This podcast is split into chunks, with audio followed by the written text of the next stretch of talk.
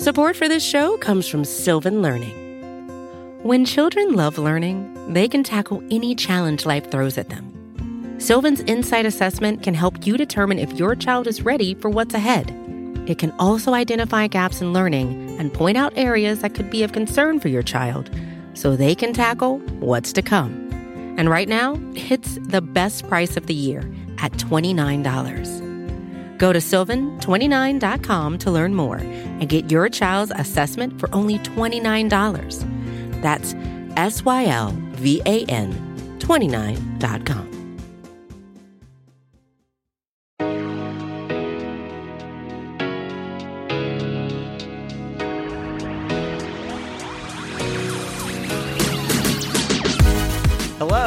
happy Friday. Welcome into the Arrowhead Pride Best of the Week. Yes, that's right. We are bringing you the best of the week a day early this week. Had to make some minor alterations to the podcast schedule. So you get best of today, and Arrowhead Pride Draft Talk is coming at you first thing Saturday morning. So make sure you're locked in right here to the Arrowhead Pride Podcast Network. But today on Best of, we begin with the Arrowhead Pride Draft Room. They broke down and tiered the top 20 edge rushers in the upcoming NFL draft. After that, we'll take a quick timeout. When we get back, you'll hear from Chiefs Coast to Coast. They discuss Melvin Ingram taking visits in Miami and which linebacker you think is going to improve more next season for the Kansas City Chiefs, Willie Gay Jr. or Nick Bolton. That's going to be followed up by the Arrowhead Pride editor show. They had a conversation about the Chiefs' salary cap and how they could fit all of these draft picks into that budget. That's all coming up on today's Arrowhead Pride Best of the Week. I want to transition and let's go back to the other side of the ball because I think this will be a fun exercise uh, about a couple weeks before the draft. Last week, me and Brian kind of nitpicked my top 10 receiver rankings. I've finalized them. And this week, I'm going to have you see if you can kind of needle anywhere and, and, and pick out some, uh, some parts of my top. I'm to go, we're to try to go top 20 edge rushers, top 20 edge defensive end slash kind of just edge position players in this year's draft obviously, when to talk about these guys, I naturally talk about them from a Chiefs perspective because that's what we know, right? The Chiefs defense is is what we know and how we think about football right now because that's what who we cover. So at the same time, I do try to rank these guys in a vacuum. So bear with me as I try to explain the method to the madness. But Town, let's start here because I think uh, I want to get your take on the top of the class, even if these guys aren't going to be Chiefs maybe next year. Uh, although we never know. Um, and we'll talk through that. But I still have Kayvon Thibodeaux as my number one edge rusher in this year's class. If I'm if I'm thinking about a guy that's going to get after the quarterback um, at, at, a at the most consistent level and, and, really flash as a guy just flying off the edge, it's Thibodeaux to me. Like I, you know, I, I think a lot of the stuff you hear that the reason he's falling is all off field stuff, and it's all stuff that doesn't even make sense to me. I've, I've talked about this over and over um, with Jay Binkley on the six ten on on six ten radio because yeah, it is just it's crazy that he he's fallen down so much from almost seeming like consensus number one pick throughout the football season. But uh, so I have him at number one, Aidan Hutchinson at number two, the Michigan edge defender. Jermaine Johnson, the second at number three, Florida State edge defender, and David Ojabo at number four. Now, those are my first tier of edge rushers in this year's class, top four. Talent anywhere in that? Do you disagree? Agree? Just what are your thoughts on what you think the top of this year's class looks like? No, um, pure talent wise, I think he got it pretty spot on. Um, Thibodeaux and Hutchinson, I mean, you could make arguments for either one to be the, the number one guy. Um, I think those two are really the only two that you could put as a number one overall edge rusher out of this class, and then Jermaine Johnson and, and Ojabo. Um, I do agree that they belong in that tier one. Just overall, I think their careers are going to be um, very uh, poignant and very successful, and they're going to be you know perennial Pro Bowlers. But Hutchinson and Thibodeaux are the only two that really warrant that number one overall spot. Good. Okay. Well, no ag- disagreement so far, but now I want your take on Travon Walker because I did leave him out of that 1st mm-hmm. tier, and he is a guy that might go second or third overall in the draft because of his athletic numbers and kind of the projection that he could be, even though he wasn't a very productive player in college and wasn't, you know, the, a super flashy, um, you know, sack guy or anything. So, do you agree that Travon Walker is not in that top tier, or what do you think about him? Man, I'm gonna. Yeah, I agree that he's not in that tier one, but I I have a hard time putting him with tier two based on the other guys you have in there. So I'm gonna say he's tier one and a half. Um, I, I, think he's kind of in a class of his own, and he, he's not that elite edge rushing guy, but he's if he lands in the right spot, if he goes to the right scheme, if he lands with the right staff and the right players around him, this is a guy that could be uh, one of the best at his positions. But again, it, it, he's not a universally good player. Uh, he's not going to go to Jacksonville and be the best player on the field. He's not going to go to Detroit and be the best player on the field. He needs help around him. So yeah, I think he just needs to go to the right spot. And, eh, you know, a top 10 team could be the right spot. That's why it, it is an interesting thing because, yeah, he, I, I think he's a projection, and NFL teams are a lot smarter than us. And uh, I mean, we think so. Uh, you know, not not all the time, it doesn't seem like, but uh, if he's going number two or number three, like, you know, I think NFL teams just that's them telling you that we feel confident we can develop this guy into an all star stud um, and he has the profile to do that. It's just we haven't seen it yet, and that's something that I, you know, I just have to kind of factor in. Like I, I, you know, you look at the film and you just like the four guys I listed ahead of him. You just do. I, I do personally. So that's the top five. Those are all kind of the, the for sure first round guys. I think there's no doubt about it. Those five guys. I mean, Ojabo with the injury, maybe not, but before the injury, that those were the top five guys you saw in first round mocks. Now, here's where, and I actually probably agree with you. I would probably have, actually, you know what? I'm, I'm gonna I'm gonna change that. I was gonna say I probably would have Travon Walker in his own tier, but I'm gonna go ahead and and put the next two guys in that tier with him.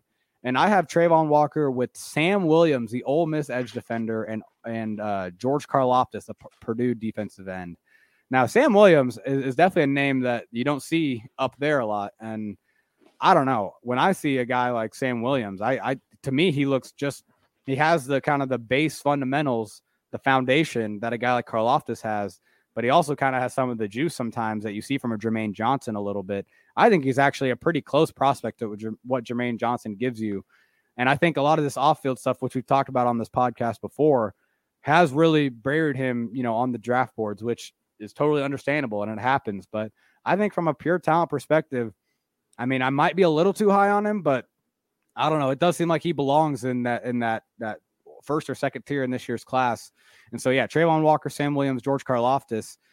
I don't know if you have any takes on Williams, but Karlaftis is a, is a guy that I feel like gets way too slept on in this class. Um, how do you feel about the potential of the Chiefs picking him at 29 or 30? I like Karlaftis. Um, he's he's a guy that I was I was pretty high on early. He's slipped down my board as, as other guys have kind of risen throughout the process, but he's he's a guy that you just know what you're going to get. Um, and he, he's a technician. He he really has a wide variety of moves that can that he can utilize, and he's still pretty raw. He hadn't been playing football for that long, um, which I feel like is the case for a lot of these guys, um, especially edge rushers. I mean, you see with Ojabo, you, you know, we just yeah. said it with with Karlaftis.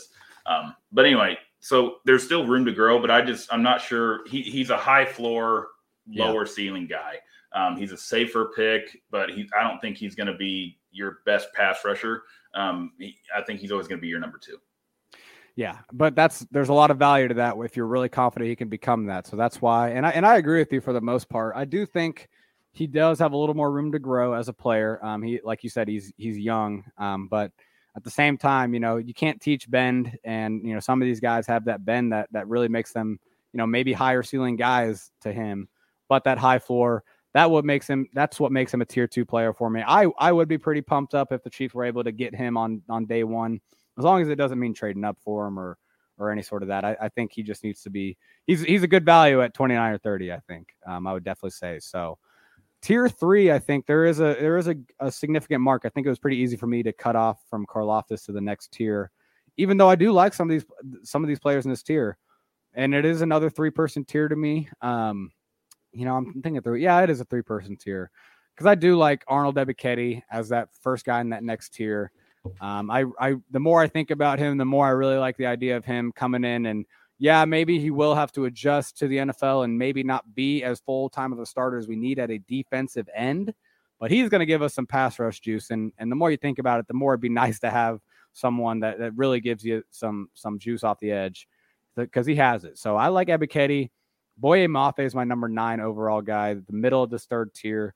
Now that might be a little low compared to what what some other people have him, but I don't know. I do think he he is. There's a lot of projection there, in my opinion, And it, it is, you know, I do think about it more and more, and and I, I do feel a lot more comfortable with with some of these other guys I've mentioned so far. Even though I really like the thought of Mafe, his ceiling, what he could become. Um, you know, I just think when you talk about he he was in a two point stance a lot in college. He was, you know, he there was some things where you know as a pure three point stance defensive end, like you're, you're gonna you're gonna need some work uh, to get him really as a guy that can be thrown in there and play, you know, three downs, full snaps for you as a defensive end. So that's why I have him at number nine. And then Drake Jackson is the number 10 USC edge defender, someone we haven't talked a lot about. And I do know we're going to talk about him a little later as well. But I just I just like the the raw the the raw talent he has. A guy, a very high uh, rated recruit, and you can tell. You know, you see the bend that made him probably a, a, guy that that a lot of people were sought after, and that's a guy that at this point in the, in these rankings uh, compared to the rest of the guys on the list, I'm going to take the swing on with with the talent because I do see where there could be some uh, deficiencies, but uh, I like I like the ceiling that Drake Jackson has, and he has the size too. He has the the size to to to grow into and and fill out a little more. So eight, nine, ten, Ebiketie, Mafe Jackson. Is there anybody we've gone through the top ten? Is there anybody you're surprised aren't isn't in the top ten, or just any thoughts on the guys we I just spoke about? Uh, no, I think I don't think you're really missing anybody in that top ten. I think you got it pretty pretty good in, in my opinion. I agree with most of them, or not most, all of them. Um, some of the rankings I would might alternate, but um, so in this last year, Ebiketie is definitely my favorite of those three. Um, I like Mafe, but again, I agree with everything you just said um, in regarding his game and what he's going to do at the next level and, and his development speed and stuff like that. But Ebiketie, to me, I like him a lot. I would actually, I might have put him in the tier above where you have yeah. him. I might put him with Karlaftis and Williams. Um, that's fair. I think that's a fair argument. Yeah, I really like him. I, Ebiketie would be the only one um, out of those three that I would consider at 29 or or or, uh, or 30. Um, Mafe, I don't know. I don't I don't like him as a first rounder. Jackson, well, yeah, we'll get into him. I'm I'm just I'm not as high on Jackson um, as as a lot of people, but we can get into that here a little bit later. Yeah, no, Ebiketie is is a guy that I might not be giving enough credit to in terms of how he can hold up on the edge. You know, he he, he had to play in the Big Ten. He had to play against a lot of run heavy offenses, and and had you know has experience kind of going against you know having to set the edge and having to he just you know there, he's a little light you know and he's a little you know not the not the biggest dude but at the same time man when you when you threaten so much with speed and bend you can translate that to power and kind of uh, you know make it up that way so yeah I, I do like Ebiketie the more this process has gone on um, I do agree that you know 29 or 30 I, I, at first I was kind of saying maybe it's a little too early for him. I'm probably there now because it does seem like that's where he's going to go. It's where his value is. This edge class, you're probably going to see guys go off the board pretty early, and so it's going to move everybody up. So when you think about it like that, and Mafe, you probably have to throw into those same terms. Even if in a vacuum, you might, you, I might like him later in the class. You're probably going to have to pick him uh, at least, you know, bottom of the first, if not maybe early second, to to get good value on him where he's going to go. So it's interesting. That's why we can't wait for the draft, and that's why we're we're filling time till it gets here. I before we go to break, I want to quickly break down the ne- the last uh, 11 through 20 because you know these are guys we haven't talked about a lot. We've talked about the guys we already have listed. And at number 11, I think Nik Bonitto is a guy from Oklahoma, an edge rusher that may not fit. He's kind of, you know, it, I think Ebiketie, this is where I, I think like my Ebiketie thing might be overreacting because then when you look at Bonitto, like he really is a, a, smaller guy that really, you know, really needs to be in a certain situation where he's not playing full time. Um, and that's why he may not be as high a name as, as you see with these, some of these other guys. But man, can he fly off the ball? Man, does he have been? It's probably because he's so light, but I, you know, he, he really is a guy that's probably going to come in and and and cause some havoc as an edge rusher, probably right away, just in a situational terms, you know, on third downs. Um, and so the right team's going to be able to utilize him. And that's why I have him pretty high, but I don't think the Chiefs are will be super interested in him depending on where he goes. Seems like he'll go in the second round. Maybe it's good enough value in the third round where they just say, screw it, we're going to get a guy that flies off the edge. Who cares if he's a situational player for us? 11 there. Number 12, Myjai Sanders, the Cincinnati edge rusher. 13, Cameron Thomas, the San Diego State edge defender. 14, Joshua Paschal, the Kentucky defender. Now, 11 through 14 is their own uh, tier for me. Cameron Thomas was a guy that I was super surprised landed this low for me. Um, he's a guy that you know you've talked about. Uh, uh, uh, Rocky has written up on the site for us, but you know, I, I just I, I really don't he he really just doesn't excite me as much as someone should that plays the positions he does in the Mountain West. You know, if you're going to be a guy that goes back and forth between a three tech and an edge defender and, and kind of is the your you know the the offense is you know maybe matchup nightmare. I'd just like to see you dominate a little more. Um, I do see I do see the fundamental the the foundation to where he he could come in and, and grow off of that and become a good player, but I don't know. I, I, like I like the the ceiling of the guys ahead of him a little bit, and I'm gonna take ceiling um, on on these first couple days. You know, I'm gonna take the ceiling over. So yeah, Myjai Sanders though, is that someone that you? I know we've talked about him a little bit, but I like him, you know, to an extent, but he is pretty light, right? Like, do you see him being able to fit into the Chiefs defense from what they really asked for the defensive ends to do? And I don't know any other comments on this little tier here. Yeah, Bonitto and Sanders for me are going to be tough to to um, merit using a pick on, depending on where it is. If it's a third round pick, I think I would be okay with it. But I don't know if you know if they're going to be there. Like you said, these guys are explosive athletes, and um, they're going to bring a pass rush to a team. But again, I would say Bonitto, especially um, is a stand up guy. He's he's a guy that needs to be coming out of a two point stance. Um, and yeah, you, you said it's, it's he'd be more of a situational guy with the Chiefs. Um, and then Sanders, yeah, he's he's he's had a fluctuating offseason. Um, this is a guy that I feel has gone up and down all across the board, and um, I'm still not really sure where to land the dart on him. And I just, I'm I'm just so nervous, and I don't know. I, I'm not really comfortable picking him at all, just because I'm I'm yeah. just not sure exactly what you're going to get. There's just been so many question marks. Uh, throughout his process, it's like I don't, you know, obviously teams interview guys and they have a much more better handle than I would, but um, for me, I just I want to stay away from him. And then Cameron Thomas, the injuries scare me. Um, the, the, you know, yeah. they started they started popping up at the Pro Bowl or the the Senior Bowl, and they started yeah. pop, popping up at the Combine. Um, you know, if it's a one off and he can get over it, he is a good player that you know um, is a good all across the defensive line. He has versatility. Um, I don't think he's an elite edge rusher, but he is a good run defender and he provides enough that you know he, he could get probably a handful of sacks each year. Um, but yeah, he I'm not as high, but yeah, round two, round three, he's worth a shot. I like him better than the other two. Yeah, there we go. Yeah, no, it, it is just interesting, man. This it just depends on what you like from your edge defenders. A guy like Sanders, he is just really light. You know, he's a light dude, um, pretty skinny dude. It shows up on tape, and then obviously comes to the combine. I know he had the illness, but he comes in super light, um, under 230 pounds. So he's built that back on a little bit, but he really does project if the Chiefs take him, he's got to be that wide nine defensive end, and and you really can't have him as the strong side DN right away, at least until he bulks up a little more and can hold up against the run a little more. But the reason I do like him at least at number 12 here in the rankings is because he does have this this this these fundamentals. This he does know how to play the position. He does know how to play that four three D end. You know whether it's a seven or a nine. Like he he can play it. It's just he was only playing it at the American Conference level instead of the NFL. So he's definitely a guy that's going to come in and, and be know what he's doing, but whether that turns into you know being able to play be a starter is is left to be determined. I mentioned Kentucky, Joshua Paschal. You know he's a guy that's grown on me. You've mentioned him. I look back at him after you mentioned him on on one of our pods, and and yeah, I, I think he could come in and give you solid snaps right away. He just doesn't have that that same ceiling in terms of his build, his frame. He's not going to you know, be one of these bulking guys, these long frame guys, but he'll give you solid snaps. He played in the SEC and and and played well there.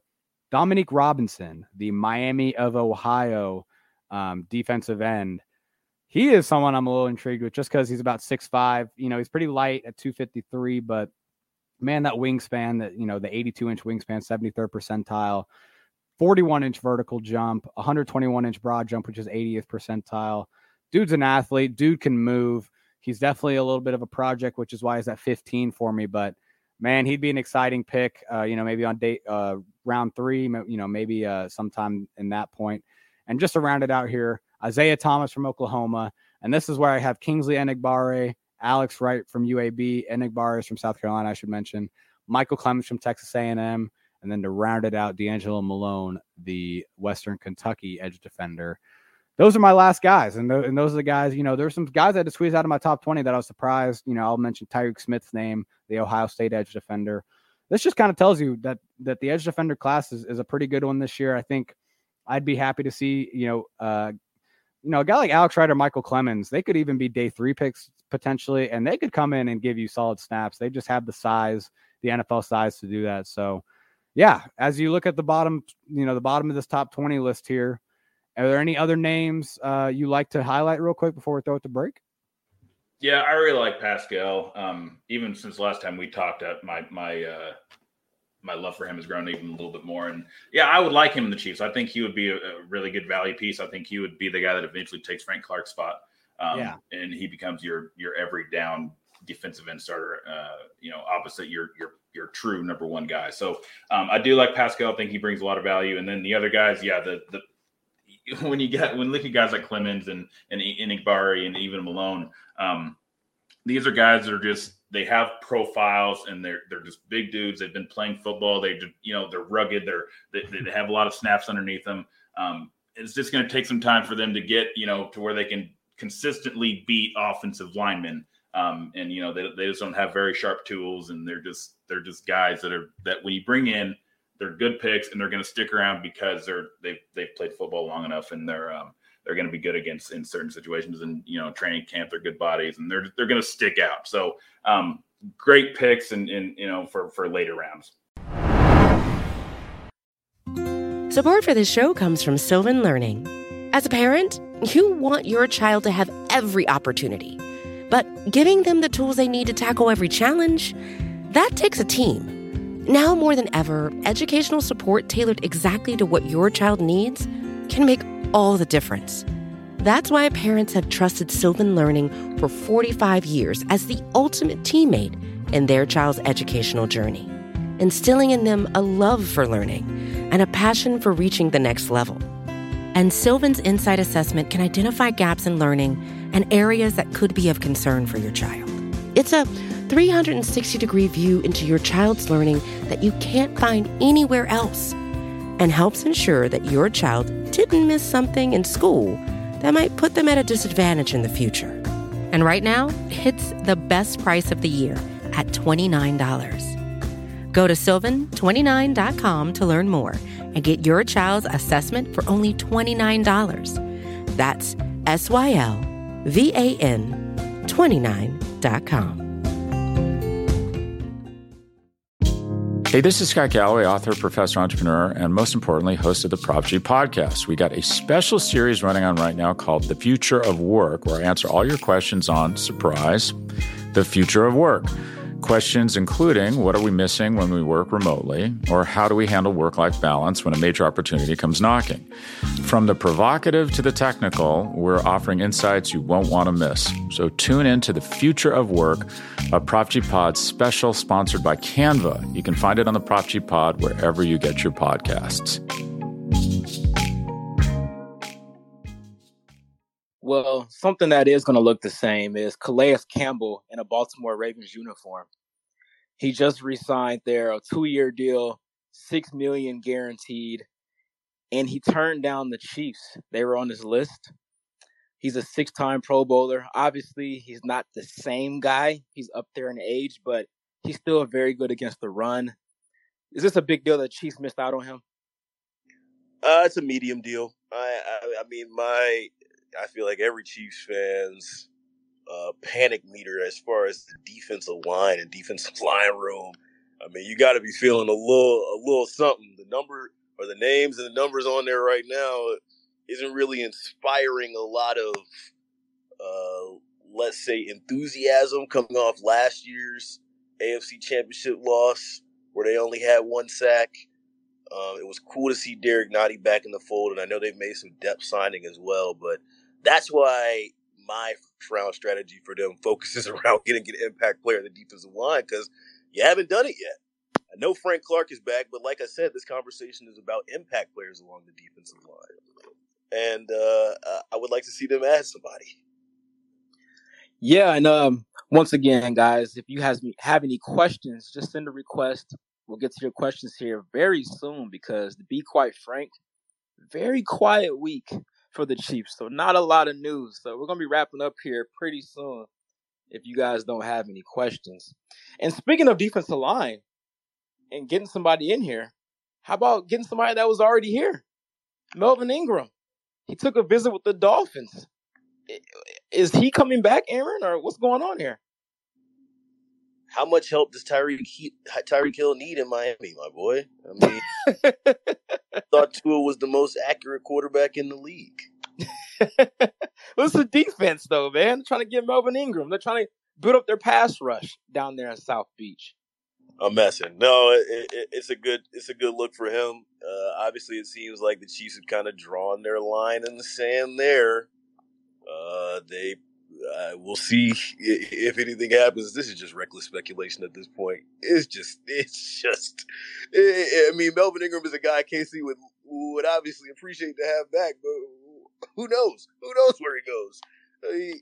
I thought he was going to be a guy that was like, ah, I'll catch y'all, you know, after y'all figure out the whole OTA thing and training camp. You know, that guy maybe necessarily don't doesn't really thrill him to go out and and be out in the early parts of the year. Call me when somebody really needs me. Um, and then when I saw him at Mahomes' wedding, I'm like, oh, this is this is cut. This is cool. I mean, it's it's a done deal. But uh, Miami seems to be on the radar now.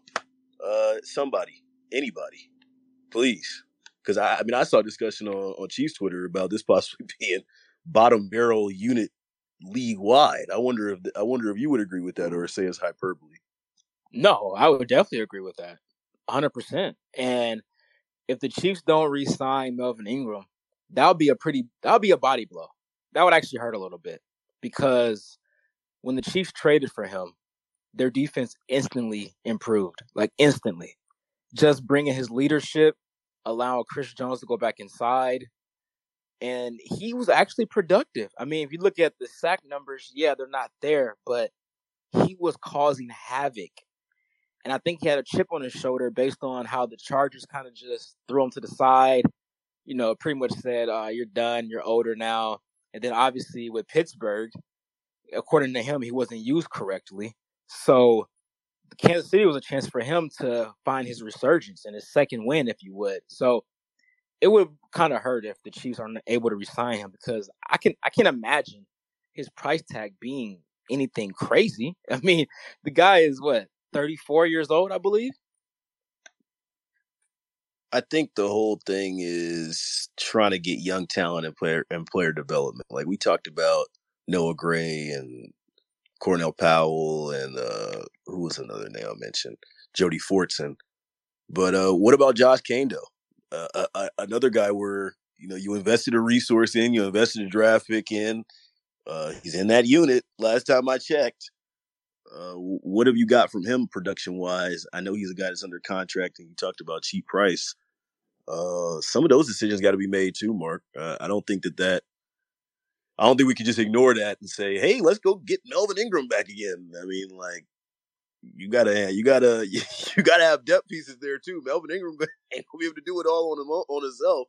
Oh no, I'm not saying just rely on getting Ingram and That's it. Like I'm still gonna draft at least two edge rushers for sure. And I'm glad you mentioned Joshua Kaindoh because I literally tweeted about him about two weeks ago.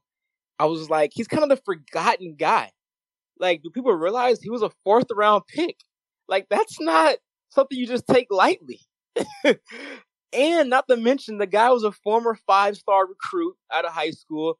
Obviously, things didn't pan out exactly how he wanted to at Florida State, but people always raved about his measurables, his athleticism, and we didn't really get to see him show any flashes because he got hurt last year in limited snaps. So there's still a lot of question marks there, a lot of untapped potential. And for Chiefs fans, I could see where they will feel uncomfortable if he has a big role this year because we didn't even see any flashes last year to make you believe that okay, he could take that leap in year two. Because this will essentially be his rookie year. But I mean, based on the measurables, the talent, the upside, all of that is there. But he has to get an opportunity. So out of the group of Kaindoh, out of the group of Kaindoh, Fortson, uh, Noah Gray, and Cornell Powell, who are you betting the house on to kind of uh, emerge from that group? oh, this is easy. It's Jody Fortson, hundred percent. I mean, before he got hurt, he was starting to come on. Remember that touchdown he caught against the Chargers, I believe, in the back of the end zone? When he just mossed like two people? I mean, he was starting to come along very, very well. And you saw the Chiefs use three tight end sets with him, Kelce, and Noah Gray, or even uh, Blake Bell. So I think now, especially with no Tyreek Hill, you get a Jody Fortson back. You're going to see a lot of those formations moving forward. And not to mention Noah Gray, let's show him some love too. I know he didn't have that many targets, but he cashed in on the opportunities that he did get. He didn't drop no passes really. He was a, a very surprisingly good blocker. He actually was the lead blocker on that touchdown play from Tyreek Hill against the Bills on that crazy YAC play he had uh, at the end of the fourth quarter. Watch the replay. Noah Gray was the lead blocker there. So there's some uh, room for excitement in that tight end room after Kelce. That's classic Mark, right? I ask you to pick one person and you name everybody on the list. You you go go into coaching after this, I swear. hey man, I just have to show Noah Gray some love, man. He had a quiet, uh, productive rookie year and limited snaps. Yeah, it'll be interesting to see those guys take the next step. I was kind of high on Cornell Powell when he came out, and, and, that didn't really even materialize, not even really in camp. So, I mean, for a unit that's a down one Tyreek Hill, it would uh, it would be nice to see him step up. Yeah, and I'm gonna ask you one more question before we get out of here, since we don't have no questions in the queue, man. They're quiet today, Aaron.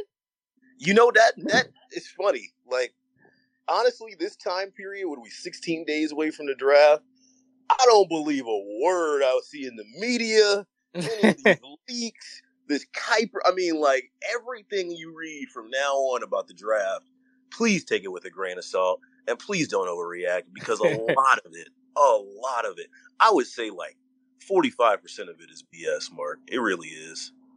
yeah. So, all right, my question for you, man who makes the bigger leap next year at linebacker? Willie Gay or Nick Bolton? Are we assuming that both stay healthy the whole time? Because I think that that's a, a yes. We're assuming both play all 17 games. Uh, in that equation, I guess Willie Gay takes the bigger lead because he wasn't completely healthy this time around, and if they both have the full complement of snaps, it's gonna be tough, man. I, I think Nick Bolton's floor is something that was astonishing to see in his rookie year. And I was a Nick Bolton denier from the very jump. As a Mizzou fan, I said, oh, he's too slow. He's going to be in the AFC West with Herbert, who throws 40 times a game. He's going to get turned around and get embarrassed, and it's not going to work. It worked, and I looked like an idiot from the jump street uh, and was very happy to see him flourish in KC. And his floor is just something that I mean you gonna ride with. I mean he he might lead your team in tackle in tackles every year for his career potentially with his downhill explosiveness, his one read ability, uh, his ability to finish the tackle once he gets there. Uh, I, if I'm a betting man, I take I say Nick Bolton because you just know at the very base level his foundation is is one of the best young linebackers in the league. That's fair, but I'm going to say Willie Gay, because I, I think his ceiling is much higher, and I think he's going to reach that ceiling this year. I mean, he showed flashes last year. He's one of those guys. He's a sideline to sideline guy. He fits perfectly today in today's NFL with the spread offenses and pass heavy uh, schemes. He can guard tight ends. He can stuff the run.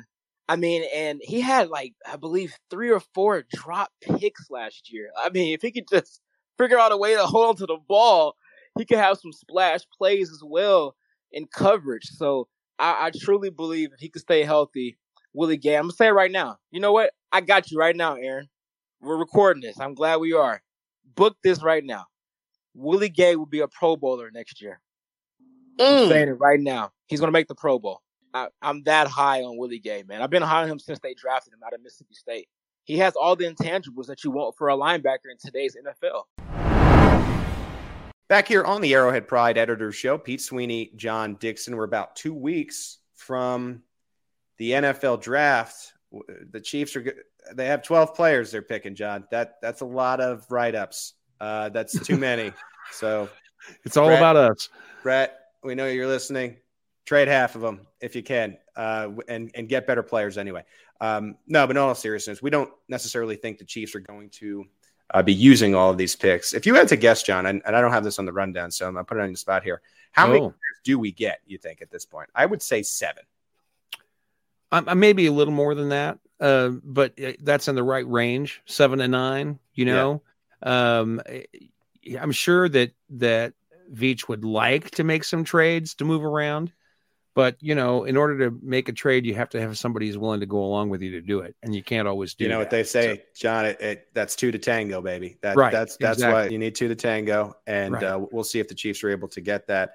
Uh, the Chiefs have made some good trades in the past, like namely uh, Charvarius Ward for Parker Ehinger, and Mhm. so I think there's like it's like the Tampa Bay Rays thing. I think sometimes the Chiefs get on the phone and and the other team is like, "Wait, they want this guy? No, we're keeping this guy. What are you, what are you talking about? That they they know what they're doing here." Um, all right, so let's go through the visit tracker. We're going to get into the cap. I know that I'm going to let you lead that discussion, John, but um, I'm just going to read the positions because, again, we have the AP draft show Monday uh, and, and Friday. Ron Kopp and, and their team is doing uh, good when it comes to specifics. They, there are draft experts here, but I'm just going to rip off the positions that have been connected to the Chiefs. And so, uh, John, you've been doing a nice job with our tracker defensive tackle, defensive end, uh, a running back, tight end, a safety, cornerback, wide receiver, another wide receiver, defensive tackle, a wide receiver. Um, we had a cornerback, a tight end, a tight end, an offensive lineman, a safety, and a cornerback. And again, we're, we're not going to go into the names here, Mhm. but I think even just from me ripping those off, you get a sense of, well, the Chiefs are, are you know, legitimately interested in the positions we're talking about.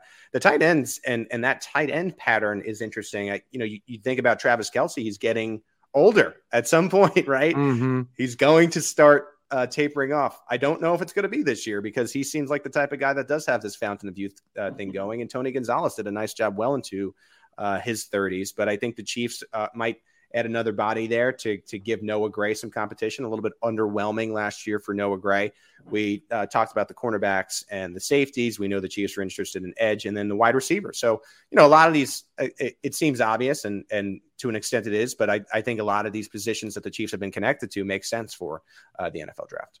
it's been kind of an interesting mix uh, of name players that might go early in the draft and players from you know division two schools and you know names that are completely unfamiliar to us.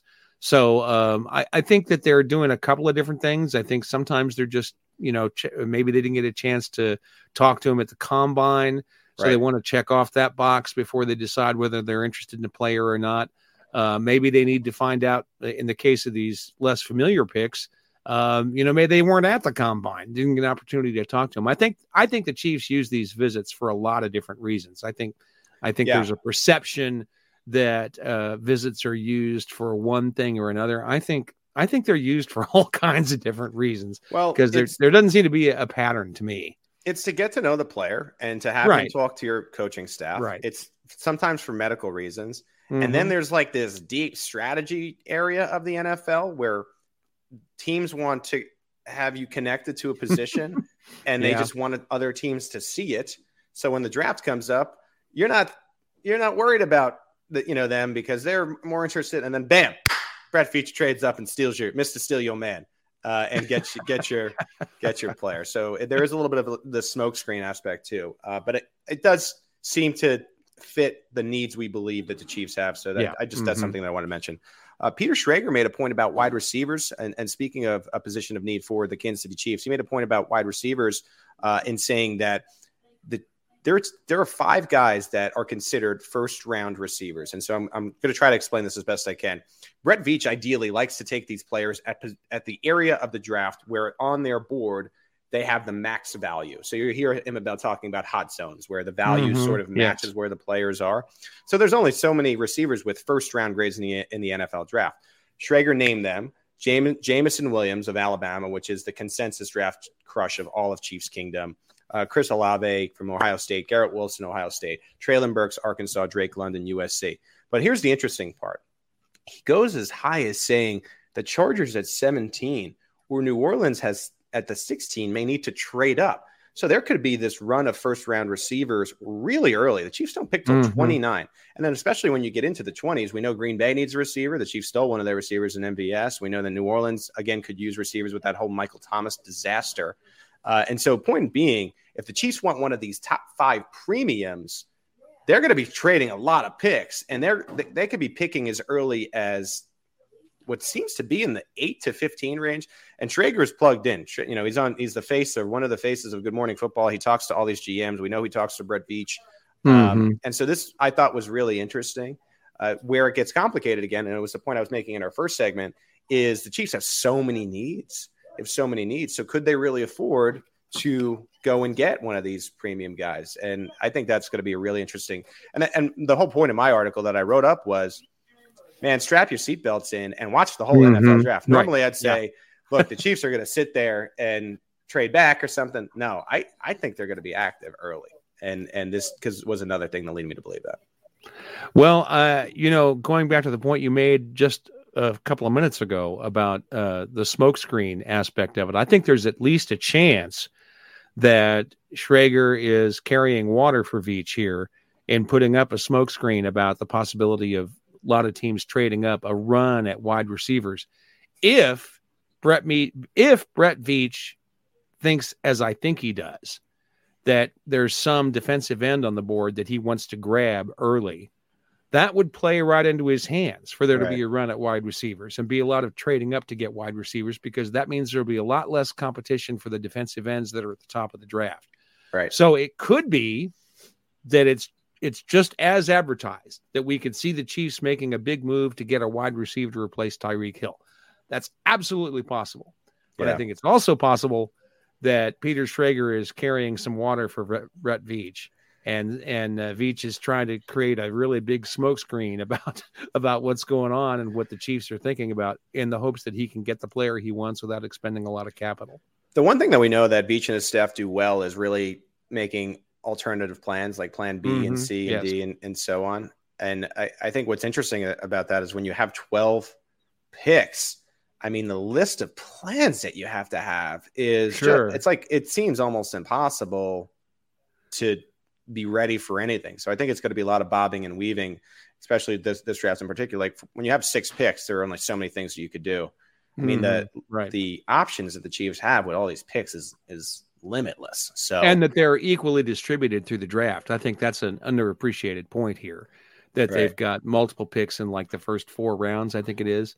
Um, yeah. That's that's that's a really helpful thing to have if you want to wheel and deal on draft day.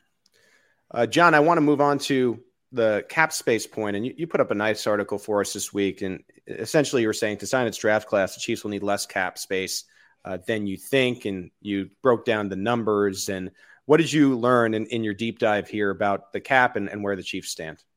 Well, this is something that we we see every year at this point in the in the off season where a team has X amount of cap space, and you see people saying, "Well, yes, but they're going to need you know Y amount of cap space, which is usually most of it, in order to sign these rookies." Right. The reality is much different uh, because of the way that the salary cap rules work, and an underappreciated, uh, not widely known fact about how rookies count against the cap. Essentially, they don't count against the cap at all when they're drafted. They only count, they only have an impact on the cap. They count against the cap, but because they're below the 51 th- player threshold, they don't show up as right. part of the cap hit. But once they sign their contracts, in some cases, for more than the 51st highest salary, uh, 51st highest caps hit, I should say, uh, on the roster, then they those salaries will have an impact uh, on the cap. And it varies depending on you know how many picks you have and what rounds. The chiefs have two picks in the first round which means that they'll have a couple of players that'll be above that 51 player threshold right. uh, when they sign their deals. So it's more money than we usually see but it's still just 3.8 million dollars if they if the chiefs right picked all of the used all the draft picks they have to pick players. And I laid out some some circumstances where they might make trades that would change uh, the uh, the calculus on the on the draft picks. The one I liked the best uh, was one where they uh, where they trade the for the Jets, let's say, uh, because the Jets want another pick in the first round. They've already got two, right? And so the Chiefs uh, give give their their 30th pick, their 103rd pick, and their 233rd pick in order to get the Jets second round picks at 35 and 38. Now, what I think is cool about this is the Chiefs would have a first round pick, four second round picks, a third, two fourths, and three sevenths. That's six picks in the top 100. Okay. Right. And I think Brett Veach could kill with that kind of, of ammunition in his pocket to, to actually use those picks for players. And it would only cost him $4 million in cap space to sign him in June. Well, so what we've seen pretty cool. We've seen their track record in you know day two and day three, and they really do a nice job at the end of the draft with the fringe players. And now, I really think this is them, especially when it comes to a draft compensation, really calling their shot in a way. Look, mm-hmm. give us all these premium picks and watch what we can actually do. I, you know, there has been some talk about Brett Veach and his inability to necessarily nail that day one or day two. And I think he said to himself, I'm betting on myself this time around. And let's see uh, how it, it goes. Uh, as it stands right now, you can always check the cap at, at our website. Uh, John, you do a nice job with this as well. And I want to say it again. If you go to resources at the top of arrowheadpride.com and click on Chiefs and roster cap, you can check the cap space. We got the roster. There's about $14.5 million uh, in cap space for the Chiefs to play with right now. And uh, it could be more by the time you know they can do some different things. They, they still have some options there, so we we will see what they end up doing. Um, I know that DK Metcalf has been a name that's been out there. I, I figure, mm-hmm. figure if they were going to make that bombshell deal, that would be a, a, new contract because I don't think you make that unless you are willing to to sign that receiver up for for long term.